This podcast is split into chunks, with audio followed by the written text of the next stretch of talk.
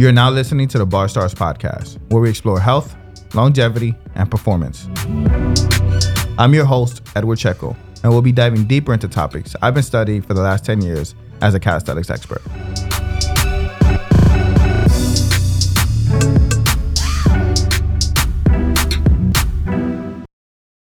What's up, what's up, everyone? It's Edward Checo here from Bar Stars, and today I have a special guest, Al Kavadlo. Hey, hey, hey! You said my name right, Ed. I've been practicing on that I Appreciate that. before before the podcast started. So if you're familiar with Al, or if you're not, he's a multi best-selling author, a personal trainer out of here in New York, and he travels doing workshops on calisthenics for the Progressive Calisthenics certification. Yes, sir. All right, Al, welcome to the podcast. It's my absolute pleasure to be here today. Thanks for having me, Ed. So tell us how you got into calisthenics. Man, when I was a kid, I grew up in Brooklyn, and Brooklyn back then was was a little rougher than it is now. And basically, I was a skinny kid, and I didn't want to get my ass kicked. So I wanted to put on some muscle, and I was too young to join a gym, and I didn't have any weights. So I started doing push-ups, and I asked my parents to get me a doorway pull-up bar for my 13th birthday. And that was sort of how my calisthenics journey got started. You know, at the time, I never thought of it as anything that could turn into a career. It was just something I was doing just for fun and just, like I said, to put on some muscle so I hopefully wouldn't get picked on by bullies or anything. Why did you choose a, a pull-up bar as opposed to like a dumbbell or something? Uh, you know, it just it just called out to me for whatever reason. I think I had seen uh, Terminator 2 recently. I think that came out right around when I turned 13. And there's that famous scene with Linda Hamilton doing all those chin ups, and she was like a badass. And I was like, oh, I'll do chin ups. I'll get jacked. And uh, I, I, there probably were other places that I'd seen it too, but I guess that was my first exposure. But I did get into weight training pretty soon after that when I got to high school because, like I said, I was kind of a unathletic, skinny kid. And when I found out freshman year that I could take weight training for gym class, I was like, great, I don't have to worry about playing sports now. So I got into weight training and I took to that. And eventually, years later, I became a personal trainer. And that was when I first got exposed to some of the more advanced calisthenic stuff, you know, because like a lot of people, I think the only calisthenics I was really aware of was like push ups, pull ups, maybe dips, body weight squats, things like that. But I remember seeing someone do a one legged pistol squat when I was a brand new trainer and thinking to myself, whoa, that looks really cool. I want to try that. And also like tremendously underestimating how hard it would be. so I thought, you know, I did like calisthenics mathematics and I said, well, I can put a weight on my back and barbell squat on two legs with more than my body weight. So if I pick up a foot and I don't have a bar on my back, well, it's the same thing. And of course, I was wrong and I was intrigued by that and I wanted to get it. And then little by little, it wasn't like I woke up one day and was like, oh, I'm going to be a calisthenics guy now. It was just little by little. I remember seeing a muscle up a couple years after that and sort of having a similar thought. Like, oh, I can do pull ups, I can do dips. So pff, this is going to be a cinch. And of course, I was wrong about that. So I, you know, had to had to work at it to get it. And then seeing the, the human flag, and that one I knew right away. I was like, all right, that looks badass, and I probably can't do it yet, but I wanted to learn it. And you know, just little by little, new things came into my routine, and other things moved out. And one day it was like, sometimes I say I don't know if I chose calisthenics or if calisthenics chose me. That's that's a good way to put it. I think it, I think it was it was like that for me too. So I started with a lot of pull ups as a warm up to, to the weight routine, Yeah. and then after a while, just like so much calisthenic movements got found their way into my routine that I didn't really have time to. Right. There's only so many hours in the day you can train, right? You got to rest and recover. So if you're doing all these different skills and you want to lift weights and you want to train to run a marathon and all these other things, it's just, you're not going to get anywhere with any of them. True. Um, so you, you teach a lot of different skills on your books as and on your workshops. Yes. What do you feel is the best method to learn a specific skill?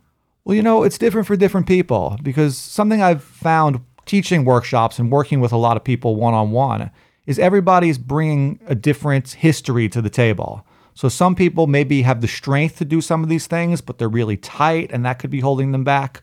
Other people are um, not strong enough, but maybe they have other things that they're good at. Maybe they have better balance than somebody else. So it's it's so individualized that it's it's hard to say, and that's part of what you you find as a trainer is you have to work with a lot of people so you learn a lot of different approaches because what worked for one person, you might give the next person that same cue and it, it doesn't work for them or it isn't appropriate for them. You might tell one person, okay, you need to think more about, uh, you know, engaging your abs. And you might, for another person, they're engaging their abs, but they need to think about some other aspect of it instead. What does it look like when you first get a client, like that first session? I'm really lucky nowadays because a lot of the people who I work with for the first time are people who are into calisthenics and they've sought me out specifically because they want help with, you know, a pistol squat or a muscle up or a human flag. And maybe they've been practicing it on their own, but they just need a little bit of cueing because some of the subtleties have eluded them. And those people are great to train because they know exactly what they want to do. And I can work with them specifically on those things. But then other clients come to me just for general fitness. Maybe they've uh, maybe they're friends with somebody who's been working with me and they notice this person's looking leaner and feeling better and getting stronger and they've got referred to me. And they're not necessarily looking to do a muscle up or to learn a pistol squat or a handstand. So with someone like that, it's a little bit of a different approach. But either way, what I want to do in the beginning with somebody who's new is assess them. And it doesn't have to be a really formal assessment. Basically, I just have them do some basic stuff and, and watch them move. And you can tell a lot just by having somebody do something like touch their toes or attempt to touch their toes, because some people can't, or do a, a basic squat, or just hang from a pull up bar, or do a plank, or do a push up. And then I can assess if people are able to do those basics well. I can try giving them more and more challenging things. And if those basics are already hard for them, then I'll jump in, I'll start cueing them right there. And that sort of leads right into the session. Got it. Um, how well, what frequency would you recommend for a specific skill? Let's say for someone who's of average fitness level, they might have done some fitness in the past. They're you know could do like five to ten pull-ups, and they want to learn, let's say, the muscle up. I feel like three training sessions a week is a good minimum to aim for because it's enough that you can make progress and it's realistic for most people. You know, you and me, we love to work out it's hard to only work out three days a week because you like it. You want to work out five, six days a week. So for people like us, sometimes it's good to do a split routine. But for a lot of people, you got to just do a full body workout every time you train because you might not have the frequency to do it. But that said, people who can train more often, you certainly uh, can benefit from that. But yeah, as far as as you know how long it takes to learn these skills, I hate to put a timeline on things like I mean, a general timeline because yeah, it's so it's so different for different people. Some people like we were saying before, depending on their previous training background. You know, you said someone who has five to 10 pull ups. I've taught someone to muscle up in 15 minutes, and I've had other people who we work on it for months and months and months before they finally get it. For people that took that long, what, what was you felt was the factor that was holding them back? Was it strength? Sometimes it's psychological. You know, a lot of these moves, people psych themselves out, and other times it's just technical. I found sometimes specifically with the muscle up, I work with people who've done hundreds and thousands of pull ups over the years. So that movement pattern is so ingrained into their neurology that the muscle up feels different and the movement pattern is a little different. And they just can't get out of the whole like driving your elbows into your ribs sort of thing that you do for a pull up. But you know, for a muscle up, you have to kind of get yeah. your elbows behind your body a little bit more. And sometimes I can explain that to someone, they can get it intellectually, but when they go to do the rep, they just they keep doing the other thing. So you just got to be patient with people and try different ways of cueing them. If you give someone a cue three or four times and they're still not getting it, try a different cue. That's a good way to look at it. Yeah, I've definitely seen people that uh they just have problem with the motions, but they're definitely strong enough. They're doing like pull ups to their chest, but yeah, they get the the the curve that you need to do a muscle up. Yeah, a lot of calisthenic stuff. Obviously, there's a, a strength component to it, but then there's also a, a technical component to it. And that's why sometimes people, when you just watch a muscle up or you watch some of these skills, you see it on YouTube, some of the subtleties of the technique get lost on you and you don't realize exactly what's happening until someone really breaks it down for you. And that's why it's so great to, to have a trainer or to have an in person thing because as much as you can learn a lot from YouTube, and I've learned a lot from YouTube, and I'm sure people who've watched your stuff have learned a lot. There's just something about working with someone in person that you just you can have that dialogue that you can't have I agree fully. Like on YouTube and the internet gives you a very general answer, and yeah. some people could work with that. Yeah. But uh, some people do need a very specific. Yeah. This is what you need to do. Yeah, and sometimes they just need me standing there and giving them the encouragement, or if not me, someone standing there. Something that I've really tried to do over the years is demystify some of this stuff for people. Because I think it's easy for someone to look at something like a human flag and be like, oh my God, I'll never get that. That looks so crazy. I can't believe that's even possible. But what I like to do is be like, hey, or hey, hey, hey, as I like to say, is me, Al. I'm just a regular guy like you. You know, I don't look like a bodybuilder. I'm not taking steroids. I'm 40 fucking years old. And look, I'm going to pop one up and I'm going to smile while I do it. So if I can do that, you can at least try and do some sort of modification on this. And sometimes that's all people need to see is they just need to be with you face to face and see you do it. And it's like, holy shit, this guy just did it. And they get fired up. Yeah, I, I feel like I, I made a YouTube video about it before that people put these moves on a pedestal so they never feel like they're strong enough. They're like, I can never do the muscle up because it's so grand. Yeah. But really, like it- it's if you fully apply yourself and you unlock the mental barrier, it becomes a lot easier than what you think it is. And that I think applies to things outside of calisthenics too. Once you start gaining that confidence, maybe you'll ask your boss for that raise that you didn't have the balls to earlier. Maybe you'll go up and approach that pretty girl who you were too timid to talk to before. And I love seeing that when I work with people. That not just do they get physically stronger, but they start to believe in themselves more just across the board. That's that's so true. I've seen it with multiple people too. Yeah. It's it's fucking it's awesome. So, Al, what does your personal workout routine look like now? Well, these days I'm actually training a little bit less than I used to. I got a 14 month old baby, and when she came along, suddenly I had a lot less free time. So I do usually like two pretty long, intense sessions each week, and then I just try to sprinkle in a little bit whatever else here and there when I can. You know, at home, it's great because I can always practice push ups and handstands and things like that. And my little girl actually gets a kick out of it. She doesn't really know it's a workout.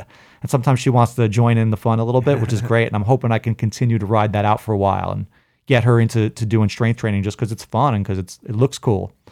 But um, yeah, other than those two intense workouts that I make sure to do every week, maybe I'll do 15 minutes here, 15 minutes there. I busted out my ab wheel yesterday because it was raining, and I just did. best ab exercise. Right, my abs are sore today. I just did like about 20 rollouts just throughout the course of the morning. And I woke up this morning, my abs are on fire. I was doing my pull-ups this morning, and all I was feeling was my abs. Yeah. So uh, yeah, it's it's not like I have a really strict set routine that I follow. A lot of it is, uh, you know, just kind of fitting it in around my day to day. And I think it's important for people to get that because so many people think I got to know exactly what I'm doing. I got to have a super structured plan, and it's great to have a plan. But you got to be prepared to be spontaneous and deviate from that plan too. People think if they can't stick to the plan exactly as they planned it, that just ah throw the whole thing out the window and uh, eat a whole cake instead or whatever.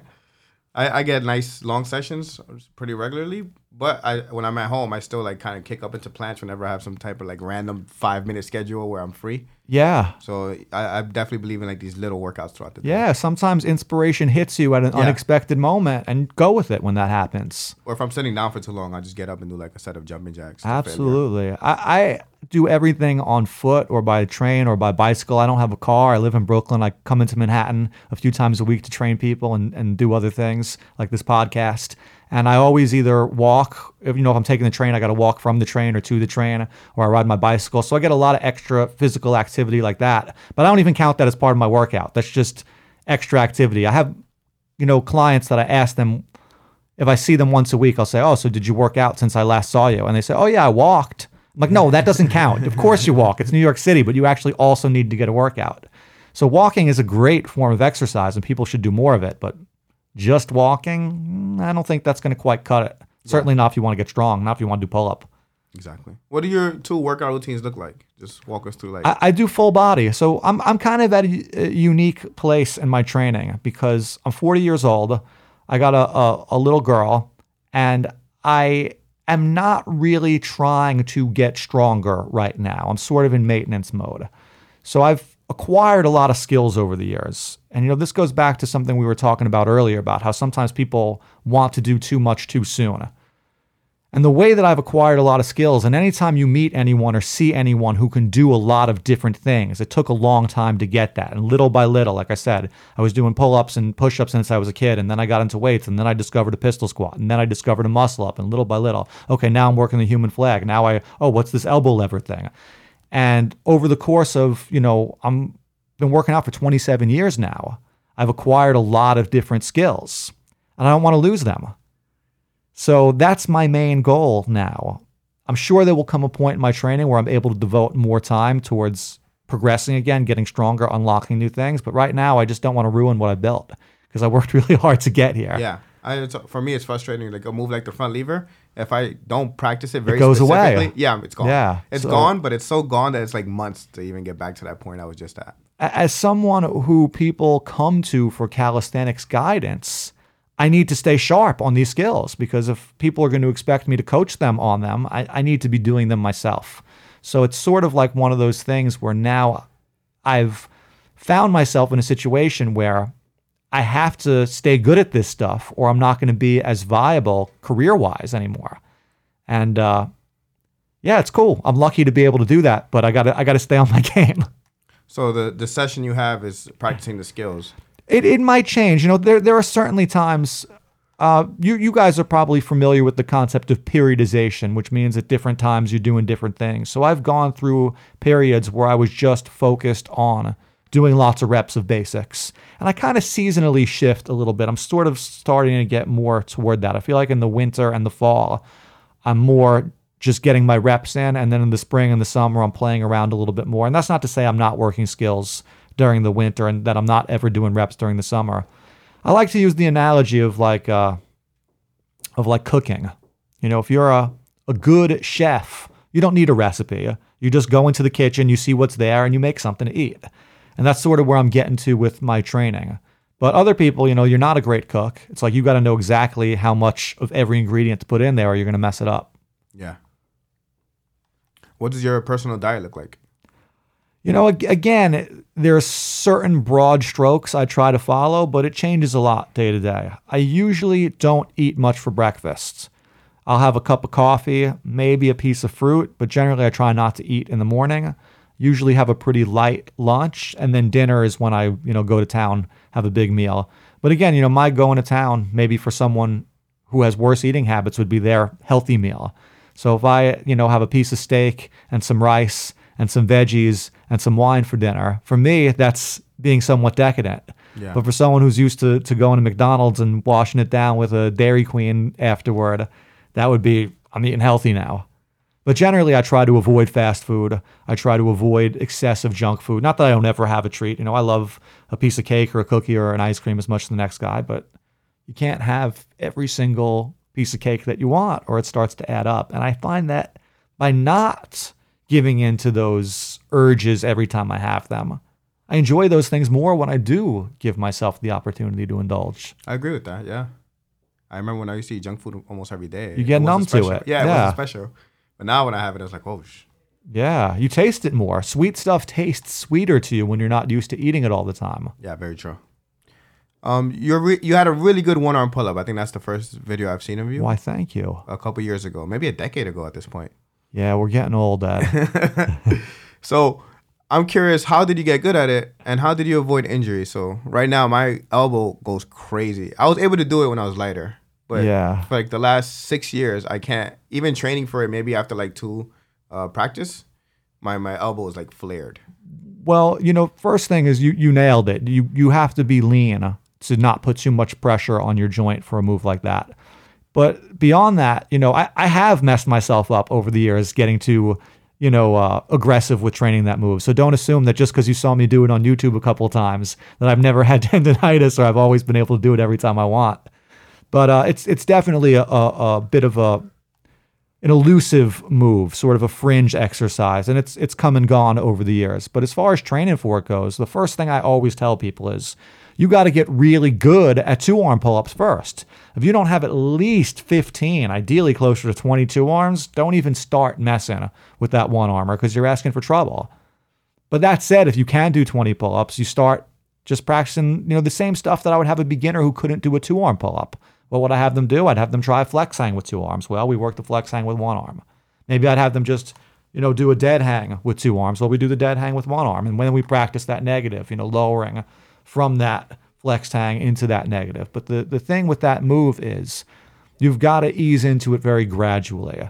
And it's one of those things that most people, myself included, you get overzealous because you're you really want to nail it and it becomes an obsession. You start setting goals for yourself, like, oh, I'm going to hit it by the end of the year. And then, you know, it's not coming along as quickly as you wanted it to. So you think, I got to up my volume. So then you up your volume and then you hurt your elbow and then you got to back off completely. So it's one that I've uh, learned to really respect and be patient with because it, it can be taxing on the shoulder and the elbow. When you trained it, how often would you train it? Daily, every other day? Well, you know, when I started working on the one arm pull up, I was in my late 20s and I was able to recover a little bit better then than I can now at 40. And I think I still, that said, I still got carried away with it then. I think realistically, and now I, I only work on it about maybe once or twice a week.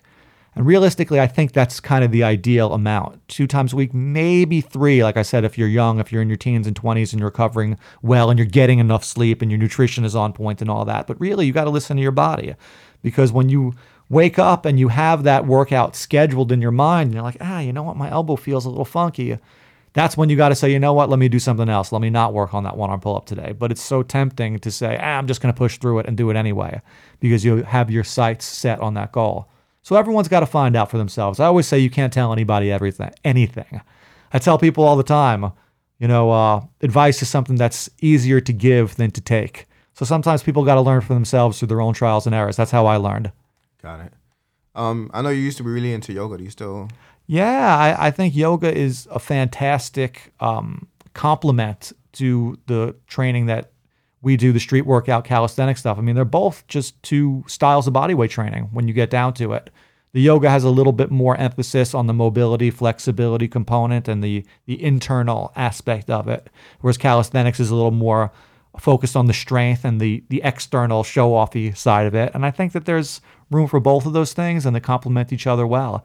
And what I love about yoga, well, something I love about calisthenics too, is when you're new to it, it makes you aware of so many holes in your game. Things that you think, oh, I should be able to do that. And you try to do it. And it's like, holy shit, that looked easy, but it's fucking hard. Yeah. So do you do you still do yoga yourself? I do. I try to get to a yoga class as often as I can, which lately has only been about, you know, one or two a month. I do a little bit at home here and there. You know, a lot of the time when I wake up in the morning, if I'm up before my wife and my kid, which I usually try to be, I can get a little yoga in. Sometimes I'll do some push-ups or you know get a get a little full workout in depending on how much time I have. But uh, yeah, so much of my stuff now is just trying to fit it in whenever I can. It's hard to have a lot of structure in my life other than trying to to be there for my kid. That's really my main thing these days. Yeah. What's most important? That's that's why people haven't seen me on YouTube as much lately. Also. You still upload? Not as much as I used to. No. I mean, it's also you you and I were talking about this a little bit before we started recording. Just when you put out as much content as you and I have over the years, you sometimes need to take a break because you feel like you've you've said everything that you have to say for a while and you start to feel like you're being redundant or you're forcing it in some way. So I'm kind of at a point right now where I'm more interested in the people I'm working with in person and focusing my energy on that and all the stuff that's online, that's not going anywhere. My YouTube videos, people still find them through searches. People still Google whatever, muscle up or pistol squat progression and come across my articles on those things. People still buy my books. But I'm not so actively devoted to making new content right now because I got like over 300 YouTube videos. I've written hundreds of articles. I got eight books. I got a app. I've got an online video program. It's like it's out there already. Yeah. Yeah, yeah. If anyone puts the effort in, they'll find it. But at the same time, you know, there's a part of me that feels like you got to stay current. And if you don't keep putting out new content, people will forget you because there's just so much media out there. I agree with that too. It used to be, I remember the early days of, of social media. All you had to do was put out good content and you would get noticed because there wasn't a tremendous amount of competition. But now, good content is just one little piece of the puzzle. You've got to have cool graphics. You've got to have good editing. You've got to have good marketing. You've got to have all these other things that, you know, the internet used to be like an alternative to mainstream media. And that's why people like us were able to find an audience because what we were doing back then was the opposite of what mainstream was telling you. But now it's a weird thing because the internet is mainstream media. And there's still a part of it that is an alternative. And if you're looking for things, hopefully you can find them. But I think there's probably more people, you know, watching Netflix and YouTube and, and Spotify and Hulu than there are watching like NBC and regular TV now. It's a fucking weird time. Yeah, yeah, I think you're right too. and it influences the TV now. If you it does. TV is trying to be like the internet. Yeah, yeah, exactly. Uh, yeah, they'll, they'll feature some of the stars and the topics and I think almost every day uh, the nightly broadcast has like a, a topic of based on social media. There, there are actors who are on hit TV shows who are more concerned about their Instagram post than the TV show that they're on. Yeah. I can see that. All right, Al. Um, what would be some last question? What would be some advice that you would give someone who wants to live healthier that's not so common? Oh, I, I don't know how common this is or isn't, but I think it's obvious. But a lot of people are oblivious to it anyway. And there's a lot of things like that in life. Until you point it out to somebody, it's hard to see it. But I think the best thing you can do for your health and your fitness is make the right decision in the moment. People are so caught up on goals and long term plans, but each little decision you make day to day adds up. And that's how the long term unfolds. So rather than thinking about the next 30 days or the next month or the next week, think about right now. Think about today. Think about the meal you're about to eat. Think about the actions you're about to take. Is there a better thing that you could be eating? Is there something physically that you are neglecting that you could stop neglecting? Can you fit in that 15 minute workout today instead of tomorrow?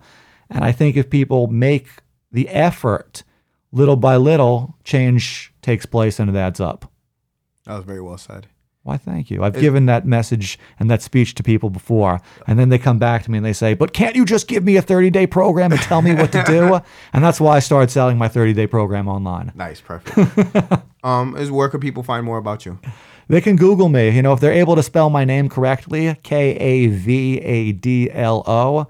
That's the great thing about having a name that's hard to spell is there's no one else out there named Al Kavadlo. So if they can remember it, then they'll find all sorts of content. They'll find my articles, and then if they want to dig deeper, they can get my books and my other stuff. Perfect. Thank you. Hey, hey, hey. It's been a pleasure.